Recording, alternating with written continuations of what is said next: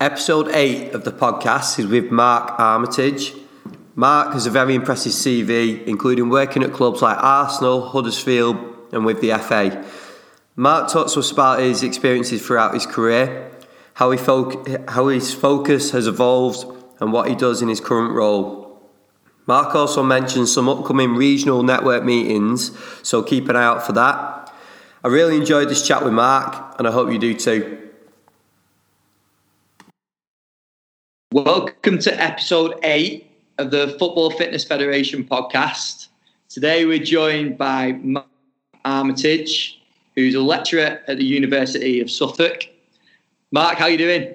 Yeah, great. Thanks, uh, Ben. Thanks for having me. As you know, I've been a massive fan of your um, federation since it started. Oh, top man. Oh, we'll keep the pod, uh, the podcast off, Mark. We'll go straight into it because we've had a little chat beforehand, and uh, I want to get you talking as much as possible and get me sat back and listening. So, because I know you got some quality stuff to go through. So, just take us through to start with your background, um, where you've been, the clubs you've been at, and take us up to you, what you're currently doing, which I briefly mentioned then. Yeah, of course, no problems, mate. Hopefully, I won't have uh, any problems talking. Um, so, yeah, I guess I started out as an intern when I was doing my undergraduate degree. Uh, initially, I started at Cambridge City and then Cambridge United, working effectively with their youth and reserve teams. From there, I went on to Watford again as an intern, and after graduation, I went to Norwich. So when I look back on my career, um, I, I guess did it the old school way. I guess I had to do the hard yards in that I did a, an unpaid internship for seven years. Um, because of my own personal situation, I never did that full time. It was always part time or sort of ad hoc. Um, but I amassed quite a bit of experience. Um, after university, I went into teaching, so I taught in a sixth form college. And again, one of the main reasons I did that one, I enjoyed teaching, and two, I realised it was quite a good career to give me free time uh, to go and get experience in what I actually wanted to do. So, obviously, in teaching, you get every weekend free most evenings and also 13 weeks paid holiday a year. Um, so if you like, uh, my teaching salary enabled me to work voluntarily uh, in, in, in football. Um, my first sort of paid involvement was at Norwich. So at Norwich, I started off as an intern, uh, and then I went into the academy sort of on a sessional uh, sort of basis, working with the under 10s to under 16s. Um, and then I guess my first big opportunity come for my first full time role when I went to Southampton to work with their under 18s. Obviously, at the time, Southampton were ultra successful, and I was privileged to work with some players who've gone on to do some great things in the game. And I guess off the back of that, I got the opportunity to go to work for Arsenal. At Arsenal, my job title was Academy Strengthening and Conditioning Coach, but I also took all of the under 23 and under 19 Youth Champions League games in the time that I was there. Um, after that, I decided to move back home and I worked for the Football Association.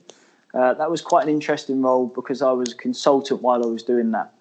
So effectively, um, I would be paid for what I did, uh, which meant that I was quite flexible. And again, it was a massive learning opportunity for me because I could work in a range of different areas.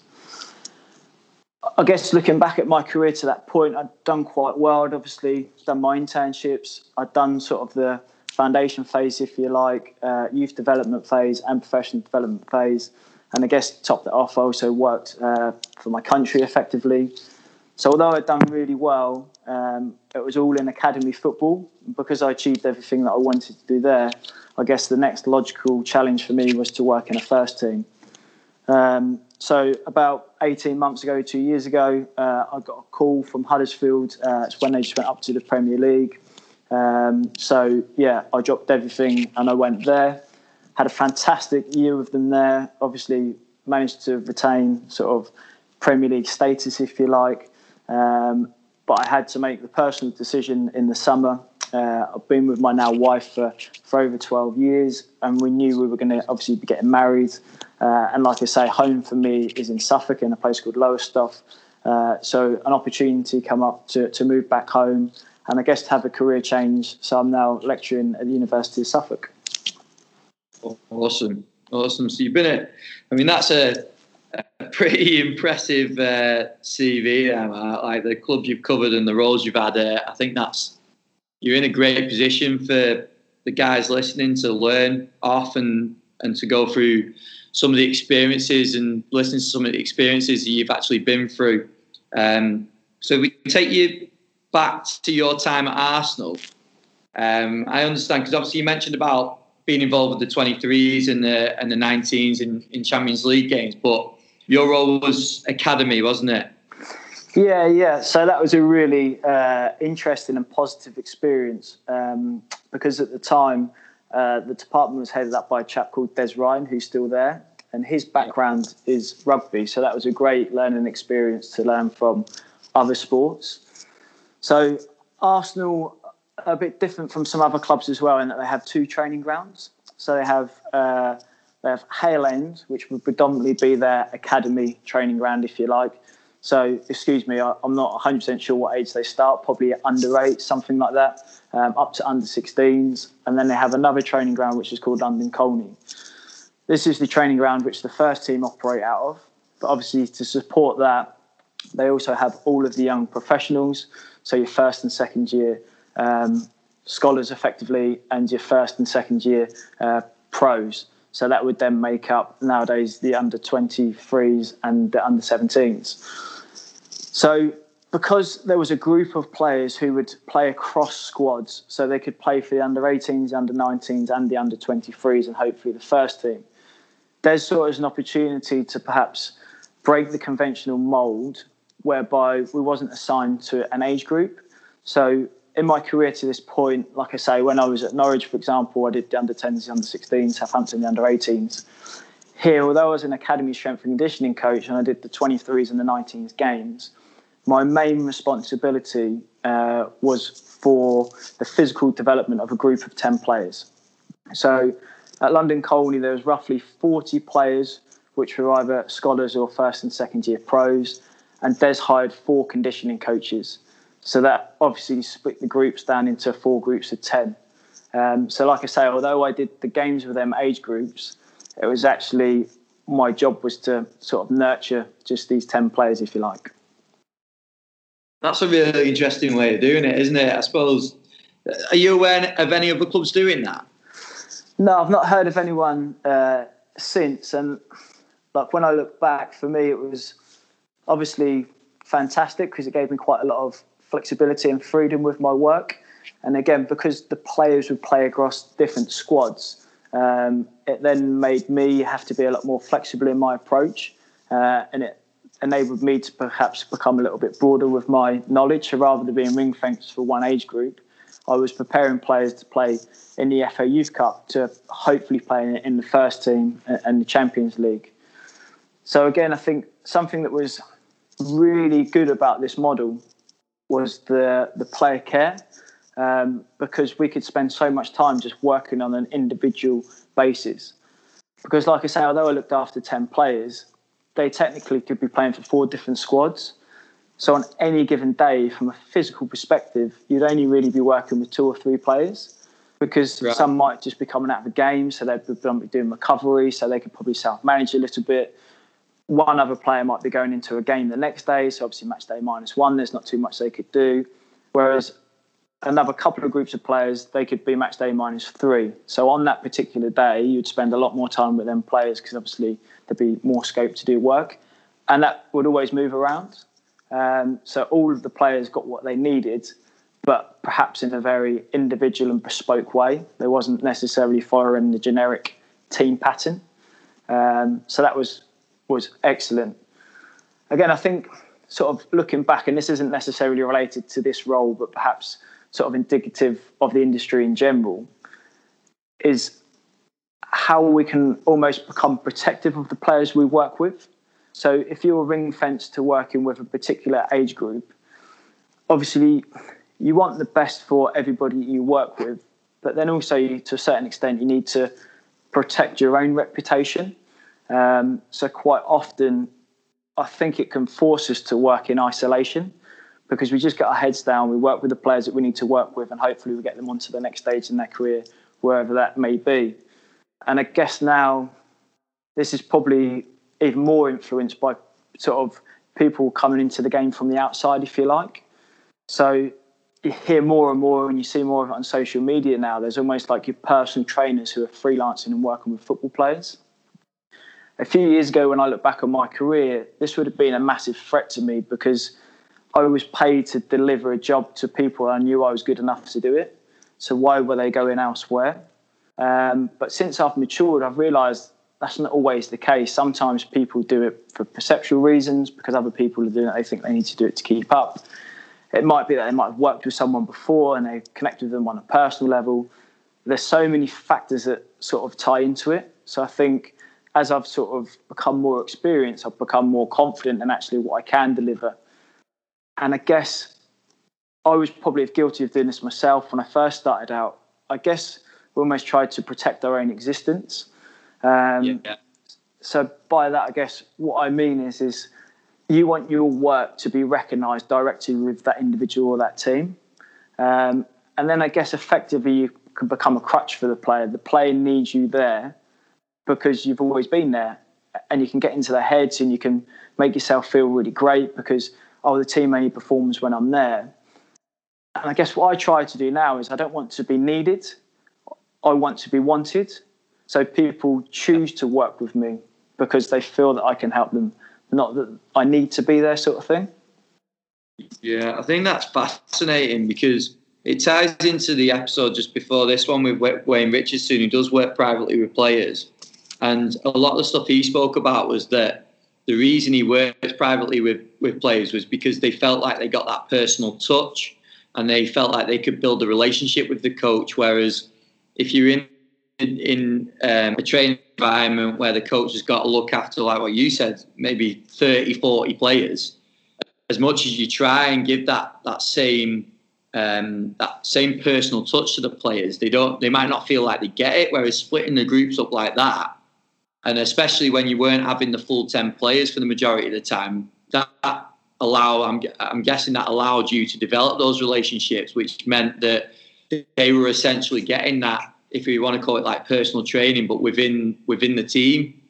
Oh, definitely. So, of a morning, for example, I might get in, and the first people I might work with might be the players who have played the day before, so they're on recovery. So obviously they're on the bikes, going through their foam rolling, their mobilisation, etc., etc. So it's very relaxed, very informal, where you can have conversations to build relationships, but you can also make sure they're actually on task, and you can almost be a bit creative in your delivery. Um, so at that time, I was getting big into some of Kelly Starrett work from the Supple Leopards. Um, and you could actually have the time to work through exercises and problem solve and see what works for certain individuals. And you could make it really bespoke. Once I'd done that, obviously the other players who might be training that day, they would have come in, they would have seen the physios, done what they needed to do. I would then be free to do their pre-training preparation. Um, so that might be their injury prevention stuff in the gym, pre-activation, etc., etc. You could then go out onto the grass to do the warm up for the team session. You could then come back into the gym and you could work with a player in your group who was injured. And again, normally as a S&C coach working for the team, you'd have to be standing on the side of the pitch watching the session. We didn't necessarily have to do that. One of the other guys could have picked that up. So in an hour and a half, rather than just standing watching training, I could have been back in the gym working one to one. Then you could have some players coming in to do some recovery work. Then you could have lunch, and that's basically how the day worked. It was sort of really dynamic, if you like.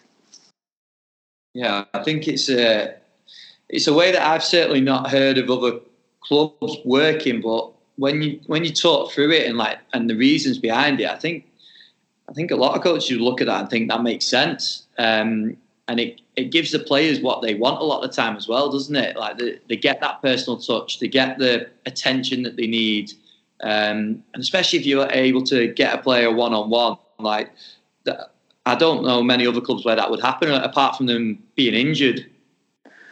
Yeah, definitely, and I think when I look back on my career, obviously injuries are unfortunate. You never wish it on anybody, but it was almost an opportunity for me to gain trust and respect from players because that's when you could really show them what you know and how you can help them. And I guess this just sort of front loaded that, that took out needing an injury to build that relationship because you could do it actually as they were playing. And then hopefully, obviously, when you go through that rehab process, you build that relationship, you do loads of good work. But in reality, once they go back into playing, they're probably going to slip back into their old habits. A few will stay with you and carry on doing the great work. Um, but because they think your work's only got them back to where they were, then they don't think they need to continue it. Whereas if yeah. you can start that process earlier and you can build that relationship and they feel like it's having a positive impact on their performance, that's going to be really powerful. And I think that's something I learned massively through my career was that when you work with top class players, you need to give them something. So we speak about people yeah. wanting to go outside and work with external sort of professionals, if you like. Like you need to give them something. And I think I come from a very sort of academic background. And I listened to your podcast with with Ross, and obviously he played, which was was great for him. But I guess it's almost like horses for courses. And I guess my message would be be who you are. So it's great that people listen to these podcasts, they pick up ideas and experiences, etc., etc. But what you can't do is you can't copy that person because you're not that person.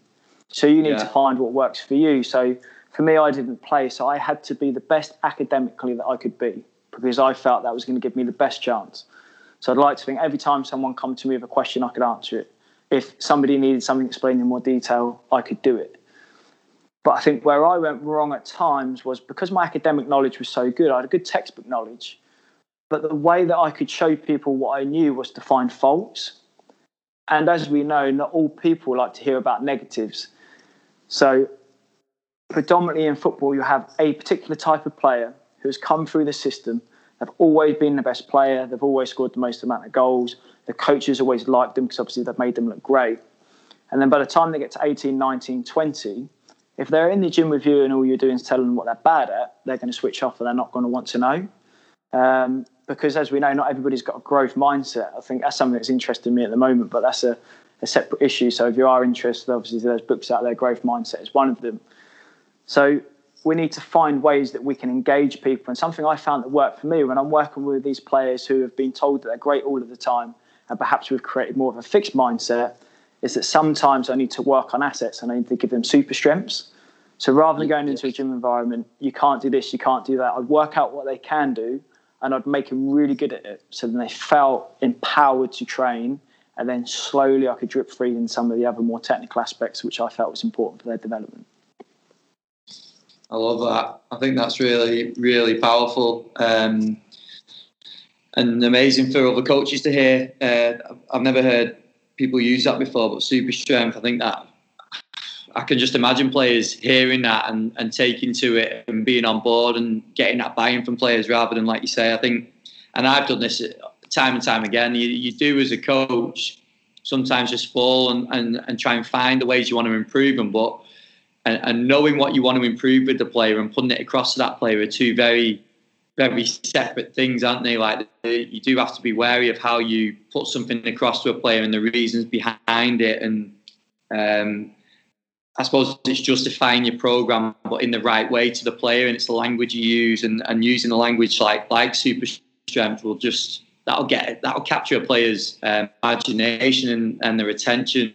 Ah, hundred percent. And like we spoke about before we started recording this, like communication is the key to success. Um, so it's okay having all of these ideas, and they might be of them fantastic. But before you show someone what you know, you need to show somebody that you care. And obviously, I'm using these catchy phrases, and I've got to confess they're not mine. So this idea of a super strength, I apologise, I can't remember where I got it from, but I picked it up, and that was almost like yeah. a eureka moment for me because, like I say, all the way through my career, I've been hammering people's techniques. I've been telling them their fitness testing results aren't good enough, etc., etc. And it's like, hang on a minute, why not actually try to work on something that's already good and make it great? Yeah. Um, and I think that's something as well. I reflect back, and I've been really, really lucky, uh, Ben. I've managed to work with some players who've gone on to do some great things in the game, and I don't profess it's solely down to my input, if any. Um, but when I look back, especially when you've been in some of the environments I've been in, the players are super talented. But again, this is a general observation. It would be great to to hear your thoughts.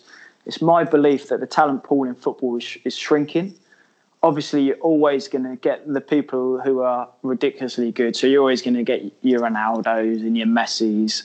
Um, but generally in academies, you don't. So we take positions, for example. Technically, maybe going back 10, 15, 20 years, you could tell that a player played in a certain position. They're a winger, they're a centre half, etc., etc. For me now, that technical gap is is narrowing. Um, so competition's getting even harder. Um, so when I look back at the players I've worked with, yes, they've all been talented, but I think perhaps more importantly, they've all been hardworking, honest, genuine people. And I guess to chuck another phrase out there, I always say it, and I maintain this that, that good people make great players. Um, so we need to make sure that we work on the individual as well as sort of the footballer and give them some of the softer skills because that's going to have a massive impact. And I think that's where we find it quite hard as strength and conditioning coaches and sports scientists is we like quantification. So we spend lots of time doing monitoring and testing and, and using data to inform our practice. But predominantly this is only, and if we jump forward to the FA, it's only really shining a torch on the on the physical corner. I think we might be missing a, a massive trick with the sort of psychosocial corners. If I look back at the players who I've been fortunate to work with, perhaps from the under 16s who are now played for their country, yeah, technically they were good, tactically they were good, physically they were good, but of all due respect, they wouldn't have been in the academy at that age if they wasn't. Natural selection process, yeah. they wouldn't have made it the thing that made them from good to great was their sort of psychological resilience and their social skills, if you like. Yeah, and it, I don't know whether this is like going to sound like a, an old man sat here, and I, I, I, like to think I'm not an old man. I'm, I'm still move well in the gym. yeah, well, maybe. Um, but do you think that's just like a like I suppose it's a sign of the times that youth or uh, youth players or kids now, as they're coming through, not just in, in football clubs, but in school or just in society in general, that I think it's harder for them to not, like have conversations and and speak to people. And I don't know whether that's to do with like technology now that a lot of it is over things like what we're talking on, like Skype and over FaceTime, or a lot of it's through the, the mobile phone. But like you say, those soft skills are absolutely vital, aren't they? And and I don't know. I don't know whether that's me just having a bit of a rant or whether you agree with that. But no, that is the way things are changing. Uh, I mean, like nowadays, people don't need to communicate with real human beings. So let's go back to like when I was an intern, for example. To get an internship, you wouldn't just go to university and then they would give you an association with with a club, for example. Like I had to graft. I had to go out. I had to get the train to places to speak to people. I had to send letters. I had to get rejections. Um, like even when I was at uni, if I wanted to get some extra income and I wanted a job in a bar, I'd have to print off my CV and walk around all the bars asking for work.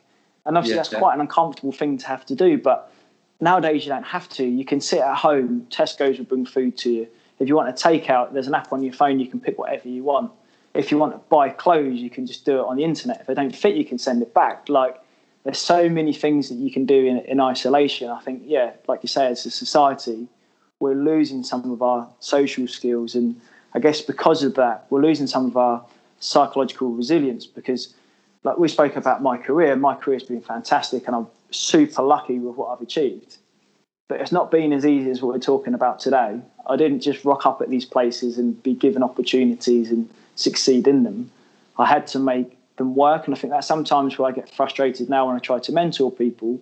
It's like, yeah, you can look at my career and it was very linear and very smooth. That might be by luck or by design, but it had loads of adversity in there.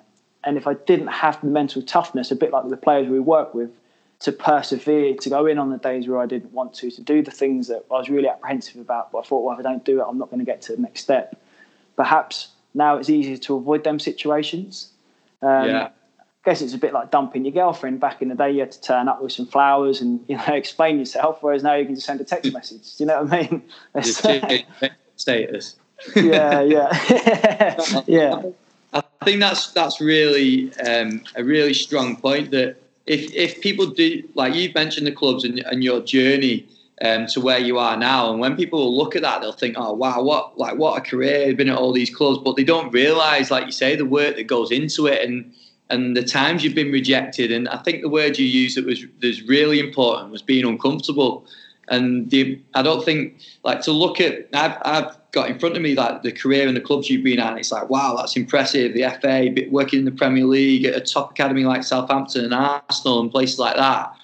But you take it back and you think back to the times that you were in situations that you didn't enjoy, but you knew that you had to do to put yourself in positions to get in those jobs. And it's it's exactly what Ross Bennett spoke about in in episode three on the podcast that you've got to put yourself out there, and it's not going to be enjoyable a lot of the time. Uh, in fact, majority of the time isn't, but you will get the reward in the end. And if you keep going and going and going at it, things will pay off. Definitely, hundred percent. And I think we're the same as the players that we work with. We're the same as the people we aspire to be. Like at the moment, obviously, we're talking about. I'm now trying to create this impression that I'm a consultant or an expert or a mentor, but I'm still going through the same struggles as the people I'm trying to help. I'm still trying to rebuild my reputation, improve my network, upskill my knowledge. It's never ending. Like I think we tend to look at and that's where social media is great because we can share loads of information, but we only share the good stuff. Like yeah. if I look on my Instagram account, I only put on pictures where I think I look half decent on that day, or I'm in a pretty cool place. Like, yeah.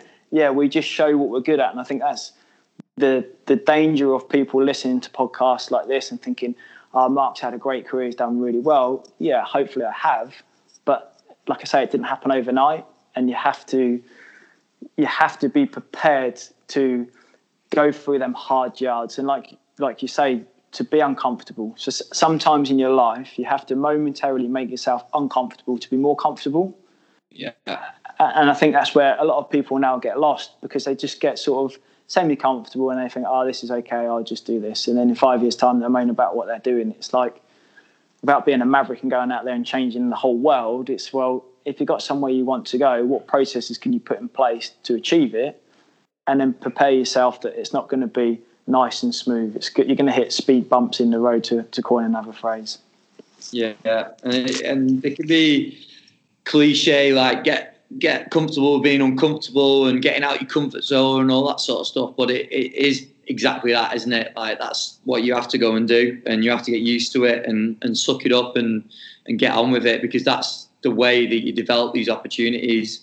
Because um, I want I want to go on to your your current role because I know you briefly mentioned it there, Mark, about what you're trying to build at the moment and building reputation and stuff. But if we just flick back to so when you from Arsenal, you went on to you worked um, with the FA as well. Yeah, yeah. So so again, that was a really interesting and, and, and different experience because I guess you hear people like Nick Grantham talk, and they're really inspirational and about creating your own identity and your own brand, and people wanting to work with you because they choose to, not that they have to. I think he speaks about when he worked for the EIS, everyone perceived him to be a great coach, but the athletes were told to work with him.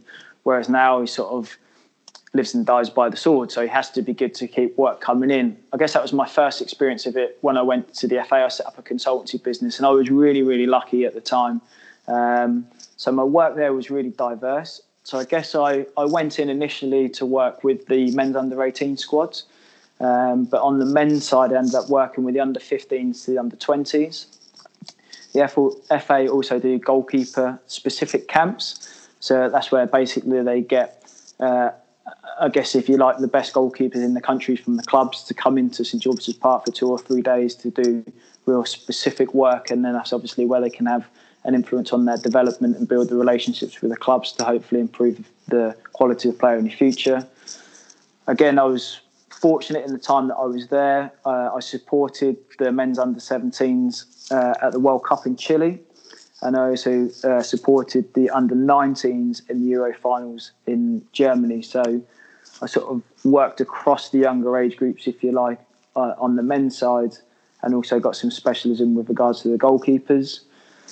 On the women's side, uh, I worked from the under 18s, and again, I was dead lucky. I managed to do one camp with the senior team, so I managed to see the whole sort of pathway, if you like, and I guess bolted onto that um, for a six month period. I was also the lead physical performance coach for the female talent pathway. And I know Simon obviously mentioned this briefly um, because of the great work he's doing at Derby. But just to explain that, so women's football is, is very different to men's football in that men's football is obviously powered by the Premier League and the clubs have got colossal amounts of money which they can invest into their academies. So to a certain extent on the men's side, the clubs can control how they produce and develop their players. Unfortunately, on the women's side, it hasn't got the sort of financial resource um, to do the same thing. So what happens there is, uh, again, it's only my understanding. It's probably a little bit more like sports like cricket, in that there's almost like a central funding. So the FA still put money into the program, which is fantastic because then they get an opportunity to influence it. Um, so I guess obviously the FA want to improve the standard of the senior women's team, and then you can begin with the end in mind, and you can almost reverse engineer what you need to do in order to achieve that. So they've got the senior team, and then they've got the younger age groups, exactly the same as on the men's side. But then the FA will also part finance and have some say over what they call national performance camps. So I guess this is like the level below the international setup.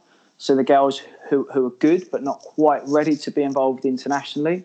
So I guess if you want to link it back to sort of more S and C, these could be more perhaps you know, late maturing girls, for example. They wouldn't uh, necessarily fall out of the system; they'd just go into a different category. So your national performance camps. That was underpinned by regional excellence centres. So these would be like the east, the northwest, the southwest, etc., etc. So then that would be where the best girls from the clubs in that region go to receive training. Working back down from that, they had the regional talent centres, and this I guess was one of my jobs was. So that is basically like your academy. So that would be all of your clubs. And I guess my job was to try to coordinate and synchronise what we felt was important at the top of the tree with regards to the senior team and what they need to be doing, I guess, at the foundation and youth development phases to build the to put in place the building blocks to enable that to happen. And obviously below that you had the grassroots structures, and they also had something called um, advanced coaching centres.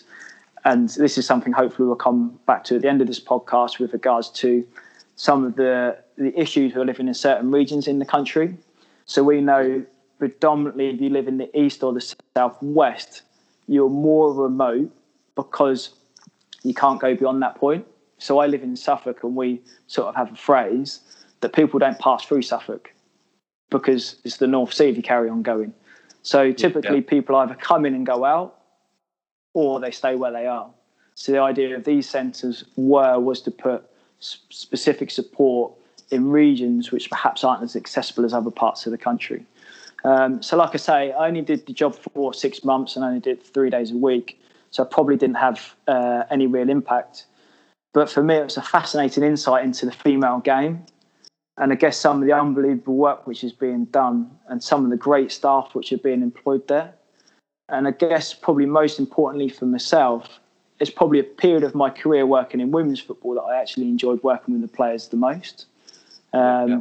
So my CV is predominantly male, but obviously working with the female athletes or female players was was just a brilliant environment, right from the grassroots on the sort of talent pathway all the way up to the senior women.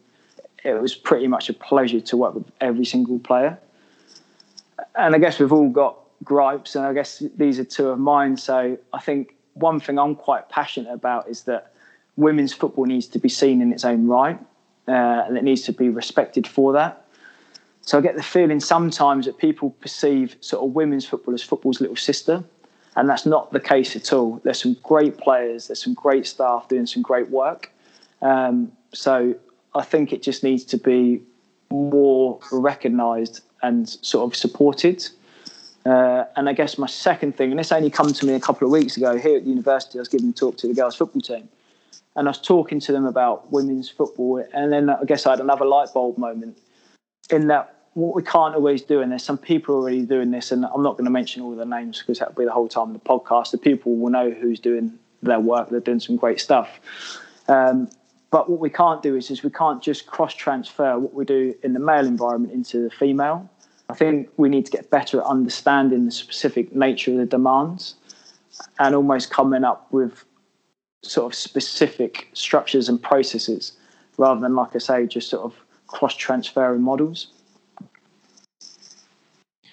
Yeah, I think that's uh, it's always developing, isn't it? Like I think the the last few, I suppose the last few years, you see the stuff that's coming out of women's football. It's really impressive, and like I say, that I think we both know some guys that are working in uh, in the women's game, and they're absolutely quality. And it's I think it's only going to go from strength to uh, strength to strength over the next few years. Um, and and the people that are in charge and in control uh, or in the in the jobs where they make decisions, I think are the guys that are going to be impactful and and push the game on. Yeah. Yeah, no, definitely. I think it's a, a big thing for, for your listeners. Obviously, you're you've got a very diverse audience, if you like. So some people will be listening who are already working in the environment that they want to be in. But if you've got aspirations, again, don't just listen to me and my career and think I want to copy that. There's so many different opportunities out there, and just be open minded to it. And again, other people and other podcasts have done a great job of trying to sort of get away of sort of stigmas of S&C. So to be the best S&C coach, you don't always have to have what's perceived to be the best job title. And quite often, the best people aren't in them roles anyway. So again, I don't want to sort of be sort of condescending to anyone, um, but you would like to think in in any industry to get to the top, you have to be the best. But unfortunately, that isn't the case. Like no way. So there's some people at the tops of some organisations who are fantastic, and there's other people who have been given the opportunity and they've made the most of it. Um, so just find the level that you want to work at and you're comfortable with. Um, don't keep chasing. It's the same with when I look back at my career. So perceptually working in the first team, that's probably where people started to sort of sit up and listen and think, oh, Mark's actually quite good at what he does. But again, if I look back with my skill set, I can probably add as much, if not more, value in an academy setting, just because of the sort of the area of my expertise, if you like, my own personality, etc., etc. But we all want to get to the top. We all want to work with first teams. We all want to work in the Champions League, and it's like there's very few posts. You're not going to get that just by being the best. So perhaps just work where you can add the most amount of value. I think it goes full circle though as well, doesn't it? So what we spoke about before in terms of um, and developing your like reputation and I mean, there's loads of people coming in or wanting to come into these jobs, and like you say, there are at the top end. There's, there's not there's not enough jobs available. So yeah, you do have to go and seek out other opportunities, but it's it's it's developing your worth, isn't it, as well? Yeah, definitely, hundred percent. And I think that's something that I'm quite, quite passionate about. I think it's understanding your your worth, and then also sort of understanding your contribution. And yeah. I wouldn't like to think I come across as being humble. I'd like to think that I am quite humble. And again, I've been really lucky to work with some of the players I have, but it's almost a privilege. And I don't profess really to be the best S&C coach out there. I don't think I've got to where I have because I'm the best S&C coach. I've got the best knowledge. I think I'm quite holistic in approach and I think I've helped more people than I have players.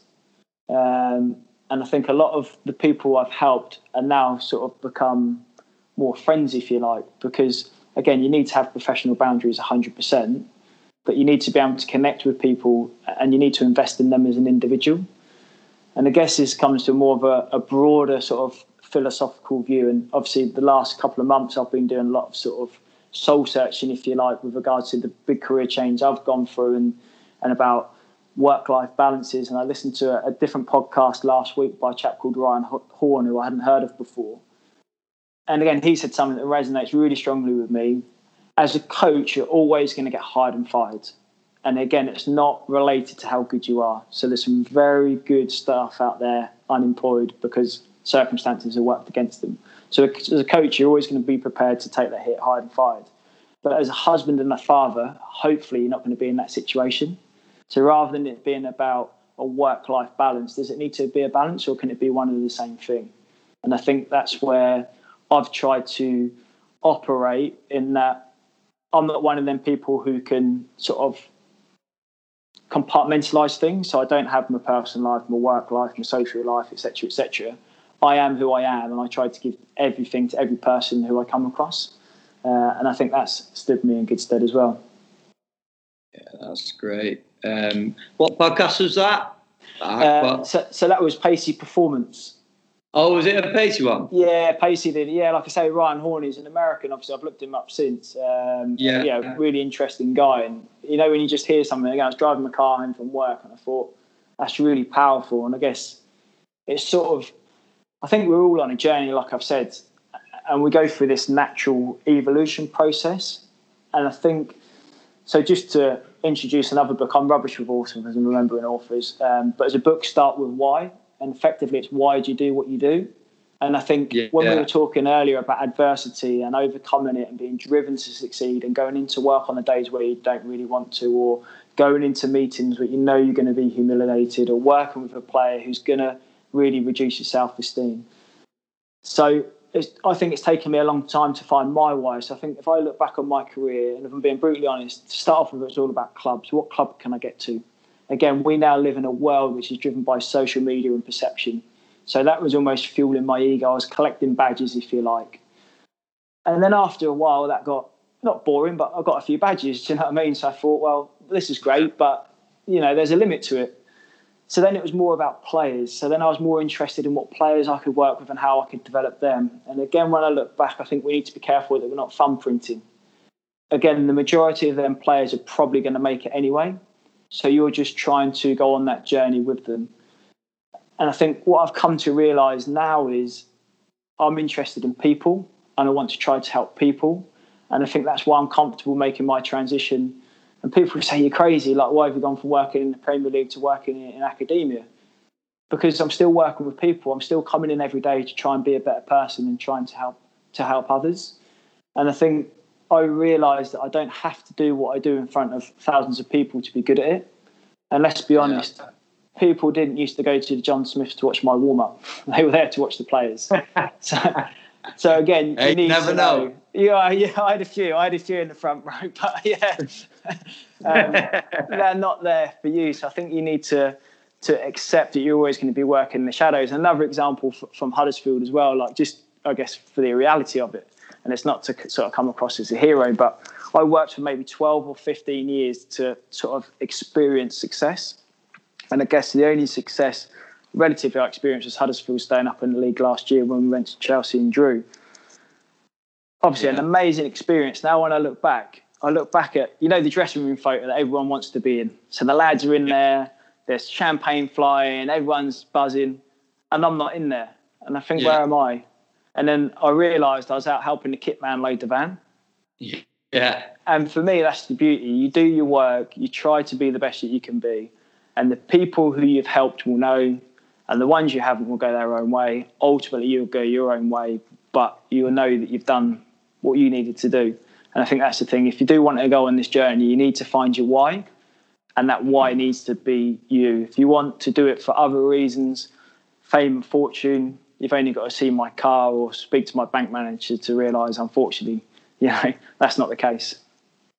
Yeah, I think people will always come round to that in the end, won't they? Like, I think we get we get pushed down the the same sort of rabbit hole that, that we chase these jobs and these dreams and this so-called success. But you might like you look at it and you think, well, well, that that's success for some people, but what success? Success for others. Like success isn't it's a it's a weird word because it can mean different things for everyone. I think it's just shown that your focus is just, on to what success is and, and the, and the way now that you're looking to develop people, which I think is just absolutely like crucial and invaluable for people to come round to. Yeah, and I guess the only thing I'd add to that, Ben, is you're right with regards to success, but the problem with success is always moving. You will never get there. Yeah. So yeah. you think success for you is getting your first paid job in football. You do that and you realise you can do it. Then you want to go to a different club. Then you want to go to a different club. Then you want to change to a different role. And then I think that was the thing for me. I realised that I've probably done more than what I was expected to do. So again, when we talk about adversity, I was rubbish at school. My GCSEs literally spout fudge. So for me to go to do what I've done, I'm pleased with it and I'm proud of it. But then for me now, it's you know I want to have a family. I want to look back on my life and actually have lived it rather than just be work. because again, it's cool yeah. for the first five minutes to catch up with someone, and it is hard. So like even now, if I bump into somebody and they say, "Oh, what do you do?" If I say, oh, "I'm a lecturer in university," it sounds pretty cool. But if I said, "Oh, I work for a Premier League football club," everyone's like, "Whoa!" But then after they've asked what you actually do, the conversation just moves on to normal life anyway. And I think yeah. that, that's what you can't lose sight of. Life is is just life, really. It's not who you're working for or what you're doing. It's it's just who you are. Um, yeah. yeah, definitely. I think one thing I'm trying to get my head around at the moment is like how would you become sort of well known, if you like. So I guess I'm trying to become an expert or a consultant. So my career is has been okay, and like people listen to it and think, "Oh, he's done really well," but the only people who know me are the people who that know me. Like I've not got a massive following on social media. Like I like to think all of the players I've worked with and all the staff I've worked with have earned their their sort of trust and respect. And then how do you get to that next stage? How do you get to be the go-to guy or the one that everyone's listening to or following? Just, just um, expand on that, Mark. Because I know I mentioned it at the very start of the podcast, and, and I think you mentioned it throughout a little bit as well. For your what you're doing currently uh, in terms of your role. Yeah, so I guess I'm I'm lecturing. So I'm lecturing in uh, strength and conditioning at University of Suffolk. Um, so really enjoying that. Uh, obviously, really enjoy the teaching side of it, and again engaging with people. And if I'm being honest, my aspiration is to help people achieve their goals now. And I guess I would like them to go on to fulfill their potential and their careers. And if somebody wants to have a go at doing what I've done, can they do even better? Can they learn from some of my mistakes? Can I add a bit of bit of value there? Um, so yeah, predominantly, obviously, doing the, the, the lecturing side of things, and I guess something we're looking to do uh, on the side of that is to develop better networks, um, trying to make sure that our students are industry ready, um, and making sure that, yeah, I guess, if you like, I'm acutely aware now that my reputation will be delivered by other people, so they need to be good enough. Yeah, do you see what I mean by that? Yeah, definitely. Um, and I think it, like to have someone like yourself in in that sort of a position, like the students down there must be, whether they realise it or not. I mean, they can draw from so many of your experiences, and like to think they take it, take advantage of that. Because I know if I was back in that position and realise where you've been and, and the jobs you, and the roles that you've been in, the experiences you've been through, they should be trying to take as much as possible from it. Um, I think it's like it's absolutely crucial for them to do that. And like you say, a lot of these universities the students are coming out and they're not prepared. They're not prepared for what real life is. They're not prepared for a real real work life environment. And your, I think, like we've spoke about, having your job now is to to do that and to prepare them for that and and get them ready for it. Yeah, definitely. And I can reflect back to this when I was working in sort of football as well. So, like players and people are a product of us. So, in your own environment, you could thinking that you're doing a great job, so, for example, if you were working in a football club and you were delivering an S and C program, you could be coming onto a podcast and telling everyone what a great job you're doing inside your own environment. But I guess the key to it is is to empower them people to take that wherever they go. So again, working in football, can the players you're currently coaching, if they go up or down an age group, can they demonstrate their competency in that environment? If they're lucky enough to go away in international football, can they demonstrate that they can do it there? Or once they get transferred or loaned. So I guess it's the same with what I'm trying to do with my students here. I'm trying to work as hard as I can with them at the time I've got available. But then as they go on through their careers, that stays with them. It's not just about the three years that they're with us. And it's the same with my philosophy with working with, with players. So I guess when I reflect back, obviously I worked at some great clubs, but I probably worked as hard for every single individual player as what I did them clubs because yeah. I'm a bit of a geek on a Sunday. I buy the paper and I see how all the lads are done on the Saturday, and they're at different clubs every season.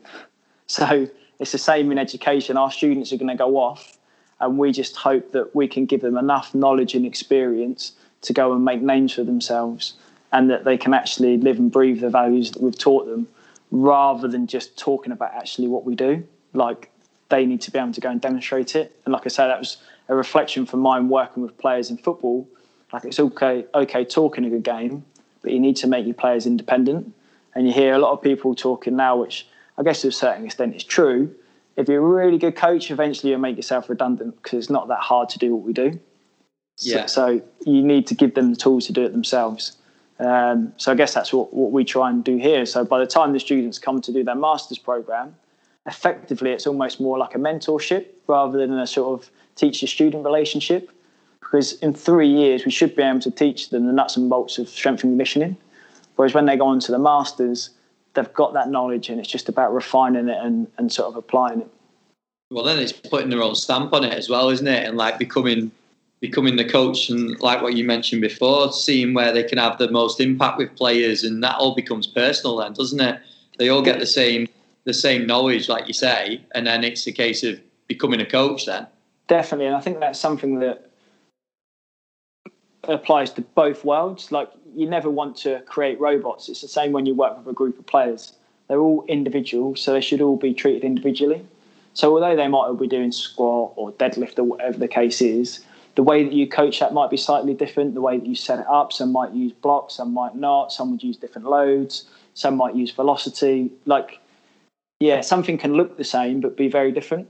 And I guess yeah. that's the devil's in the detail there, isn't it? And like I say, when I give the students the benefit of my experience, I'm not saying to go and do that because that's worked for me.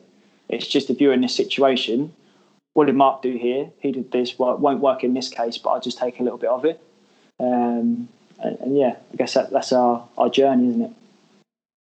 Yeah, I think that's great. Um, and it all comes down to then the personality coming out of the coach as well, which is another thing you mentioned in the episode that it's like you say, you just said about not creating robots. You want to see personality within coaches, don't you? You don't want them to be boring. You want them to get, get players going and, and however they do that and get them motivated. Like I see all sorts of different coaching styles, but essentially, if it if it leads to the same sort of results and and it leads to that that word again, that success, then it doesn't really matter, does it? How they no, get there. No, hundred percent. I think it's the it's the outcome that's important. The journey doesn't really matter, or the process. So, for example, if we take it to university, we need all of our students to graduate with very good knowledge, but how we teach that can be really different as long yeah. as they've got the knowledge at the end of it. And it's the same with coaching. Like we want all of our players to be fitter, faster, stronger, but that journey is going to be totally different for every individual. And obviously, it's so complicated because it's learning preferences, it's growth and maturation, you know, playing position, so many things that influence it. I think, yeah, be prepared to, and that'd be advice for general practitioners, be prepared to sort of flex and mold. And this is something I learned from a coach. So he would challenge me all the time, why are you doing that? And I'd always have a scientific answer. So if we take mini bands, for example, I used to do mini bands as part of my pre-match warm-up on the pitch. So obviously yeah. I thought I was doing that for the right reason because I wanted to get some glute activation. I thought if I activated their glute, it might have a bit of injury prevention because it might then offset the hamstrings. It might have a bit of a potentiation effect before we go into the game. But he was like, yeah, but why did you do it? Because of them. Yeah, but why did you do it on the pitch? Uh, I don't know. So then that really challenged my thinking. Again, with this start with why. So why do I do it? To the point where I still do do it, but I don't do it on the pitch anymore in front of everybody to make myself look a better coach. I now do it in the dressing room. And because I do it in yeah. the dressing room, the players can do it in the time which is right for their preparation, in the way that's right for their preparation, i.e., they can do different exercises depending on their injury history, personal preferences, what their role might be in the game that day. So, for example, if they're going to be a starter or a finisher, they can do different things to help them prepare for that. So, it's like making sure what we do, we do for the individual um, and not for ourselves. And that was a great learning tool for me. And I always reflect on that now. Like, even if I'm putting together a lecture, why am I trying to tell this story? And is it to make myself feel good or is it to help them? And yeah, you've got to put the people you're working with first.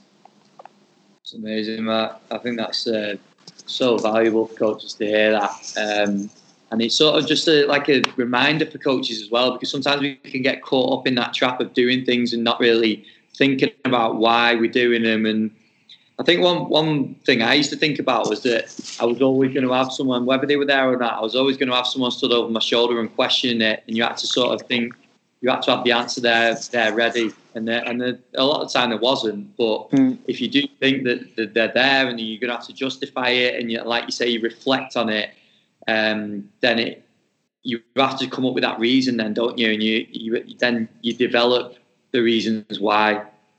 Yeah, and I guess without contradicting myself, you need to know why you're doing it, but you don't also always need to know the exact answer. So that's where you need to be open to that conversation and that discussion. And a lot of the times I hear that S and C coaches and support staff aren't getting on with the technical coaches is because they're colliding. So because Yeah. they've got their why lined up, it's like it's like firing shots. They fire a shot, fire back. Like playing tennis, boing over net, boing, bang it back.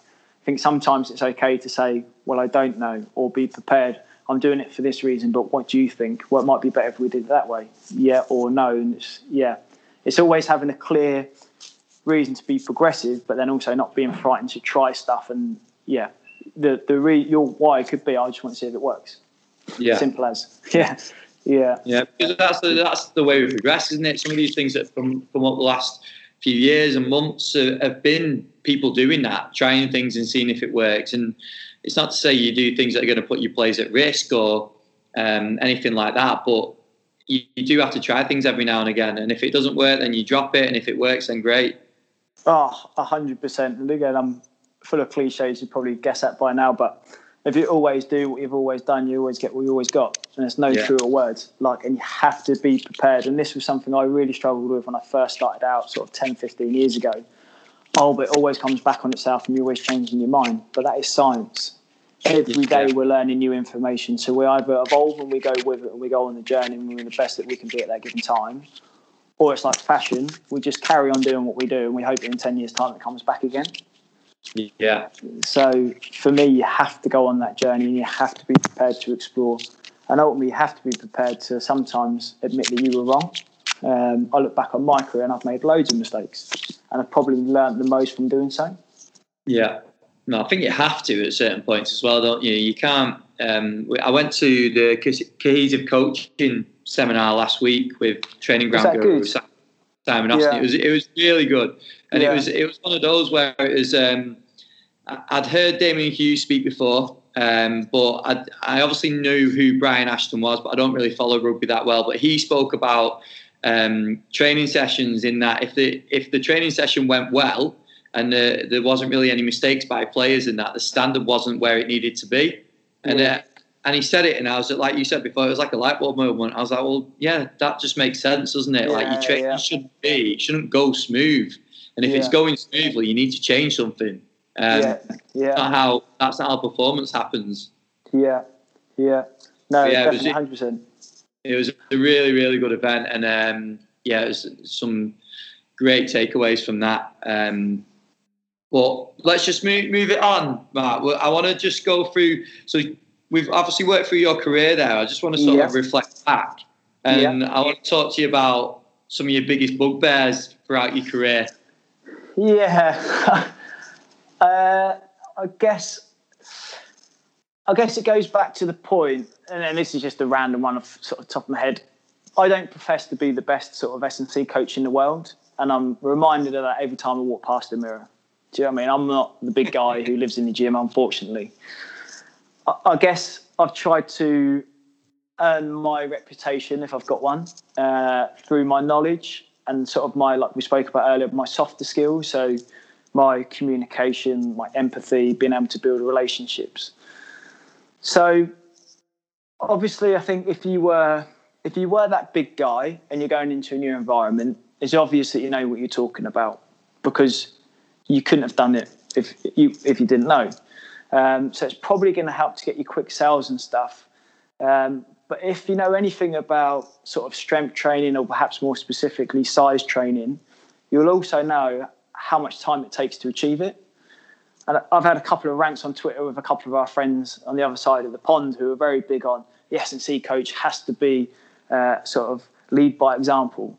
And I guess to a certain extent you do, but at the same time, my approach has always been so, for example, if I had the choice between going to the gym for an hour at the end of the day or spend that time maybe working with a player or planning a session or even researching new ideas, I guess I always prioritized getting good at my job rather than practicing my job. Um, so it's linked almost to like the old saying to know the games, you have to have played the game. So do ex players make better coaches? Again, I guess it helps, but not every ex player is a good manager, and not every good manager is an ex player. So it comes down to be who you are and try to, again, work on a super strength. So I'm not the guy that's ever going to be stacked. Like my genetics are probably more built towards sort of middle distance running, if you like. So I could try really hard to get big, but then again, why am I doing it and who am I doing it for? If it doesn't yeah. help me when I work with other people. So I guess if you want to be good at what you do, you just have to get good at helping people achieve what they want to achieve. And if you can do that, you'll get a good reputation. Um, but I guess now I've got more time on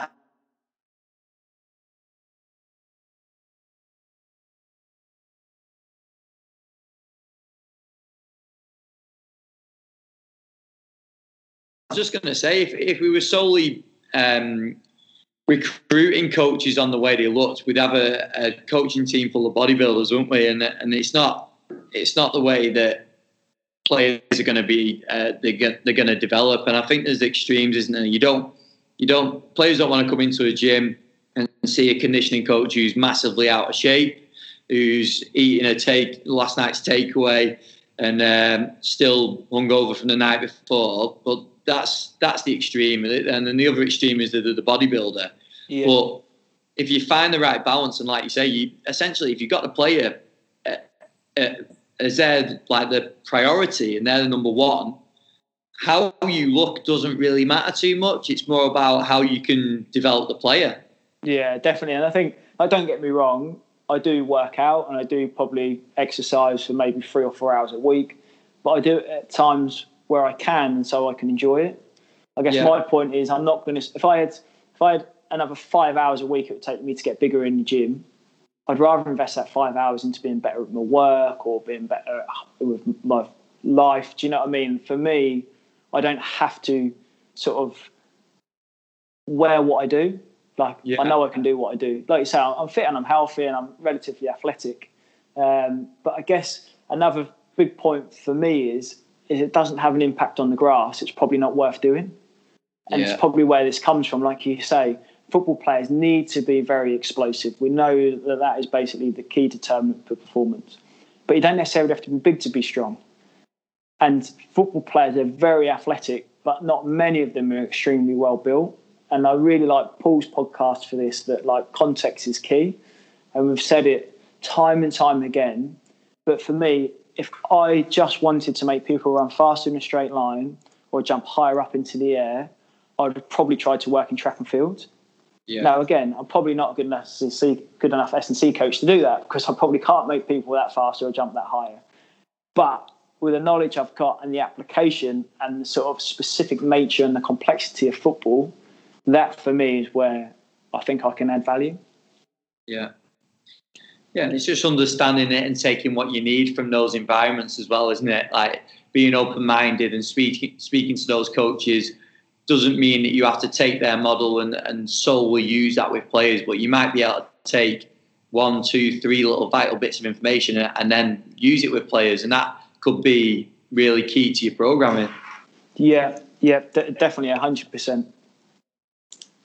Awesome. Well, um, that was really good. And I think the guys would have taken loads from that. I just I just want to wrap things up, Mark, because um, I I don't want to keep you for too long. It's uh, no now going dark, even though it is only half three. Um, yeah. sign the sign that winter's here. Um, I just want to move on. I, I, many people that listen to the podcast will know about that we run our network meetings, and we've um, we've run six meetings now dotted around the country. The last one was down at Brighton. And the whole purpose of the meetings is for coaches to come. And it, it's great to link in with this podcast as well, because you spoke about the necessity to meet people and build a network. And that's what we run the network meetings for. We have presentations, last presentations, like, like I mentioned in the last podcast from Will and Josh down at Brighton, top top practitioners. Um, so you, they get valuable information from that. And we will be running more. I, I mentioned the Nottingham one that's been announced, uh, that will be announced very soon, but that's going to be in February. Um, and we have a few more lined up for 2019. But what we're also going to be running um, with obviously your help is is a regional network meeting as well. So do you, do you just yeah. want to expand on that? Yeah, definitely. So, like, obviously, when you spoke about the cohesive coaching conference, um, that's something I did see on social media, and I would be keen to attend. But the logistics of getting there from Suffolk um, obviously make it a little bit unrealistic with working full time and other commitments. Um, so, like what we said about um, when I was referring to the talent pathway, if you like, with the FA, the East region is quite cut off from the rest of the country. And that doesn't mean that there's not good people here. So, in the East region, there's some fantastic practitioners who are doing some great things. But perhaps it's a little bit more challenging for us to seek support and guidance. Um, because to do that, we have to travel big distances, or people have to travel big distances um, to us. So I guess my idea is is try to regionalize your fantastic network whereby it would be a smaller regional network, obviously, and we might be able to meet on a more frequently basis and perhaps a more informal basis. Um, so we almost have like a, a, buddy type system within our network. So certain people know where to go to get certain things. Um, and then obviously what would happen then is, is that would then tie back into your national networks. Um, so then as a region, we could either send representatives or we could make it easier to attend because we can, you know, car share or hire a minibus or whatever. So obviously your your national events, as I call them, are fantastic and, and heard really good things from the one down in Brighton. But again, I unfortunately couldn't make that because it was in Brighton. It was perhaps a little bit too far away. So this would yeah. just be a check-in, effectively. So you, the national ones would be the main structures in the year, and this would just be a check-in every now and then for people who live, you know, in the East region to get support if for whatever reason they can't attend. And then I guess our job will be to then try to put things in place to try and help them to attend and make that easier as well. Yeah, and this is something we're going to trial in, in your region, but it's something that I'm really keen on um, developing in other regions as well, because there's going to be other places within the, the UK really that, uh, that have the same sort of issues in attending the bigger meetings like like yourself and like you're saying and um, we are going to release the details of the meeting very soon. Um, it's not going to be as big, so the meetings aren't going to be as big as what as our network meetings. But we're looking for um, the guys that are in the area that are, that are, looking to develop the network, and and like I'm sure you've seen from the episode that for someone like Mark to be taking control of these meetings and to have the the experience that he's got, he's, inv- he's a person that you need to go and learn off and speak to, and these, this is a chance to do that. Um, so if you are in, in the Suffolk region, um, reach out to us, like drop us a, a, private message on Twitter, and we'll keep you up to date with when the meeting's going to be. We, we, will put it out at some point. Um, we're not going to yeah. really push on it because we don't want it to be huge. We want it to be a good um, a good number of coaches that are at the at the right level that are ready to discuss and and take value from everyone within the group. Um, so we will be sort of monitoring who goes into the group and into the meetings. Um, but yeah, reach out and let us know if you're interested in attending, and we'll keep you up to date with all the information. Yeah, I think the reason obviously we're going to try and do that, Ben, is we're going to try and obviously grow it quite slowly and quite organically, and just sort of see where it goes. Um, yeah. But one thing I would say so far, obviously, I've tried to contact um, people from clubs in the region. And it's not just Suffolk, really. It's probably uh, Norfolk, Suffolk, Cambridgeshire, and is it Lincolnshire? Where's sort of Lincoln, Peterborough, places like that? Might be Lincolnshire. Um, yeah. So it's the whole of East Anglia, and I think that whole side of the country, if you like, is relatively cut off um, from the rest. Um, so yeah, hopefully it will be be quite impactful. Yeah, no, it'll be great, and um, I know you're going to be presenting for us. So uh, I'm sure the guys will take plenty away from that. I've used all um, my best punchlines now, though, haven't I?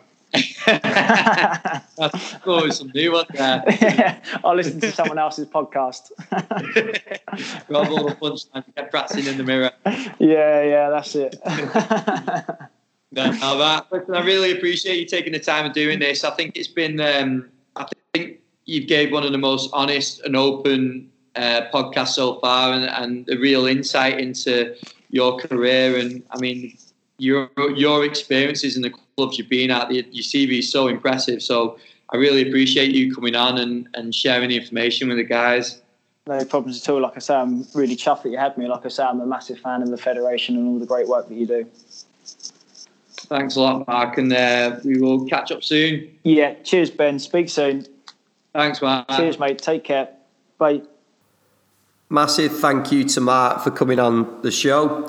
I think I really do think that was a info packed episode. I took loads away from it, and I have done for the last few times I've um, had conversations with Mark. He's a, a coach that I think you can take loads from, loads from his experiences. Like I said at the start, his CV is extremely impressive, and I think all the students that he's now um, in control of over at the university are extremely lucky to have someone like Mark um, that they can speak to and take uh, crucial and vital advice um, from about their careers.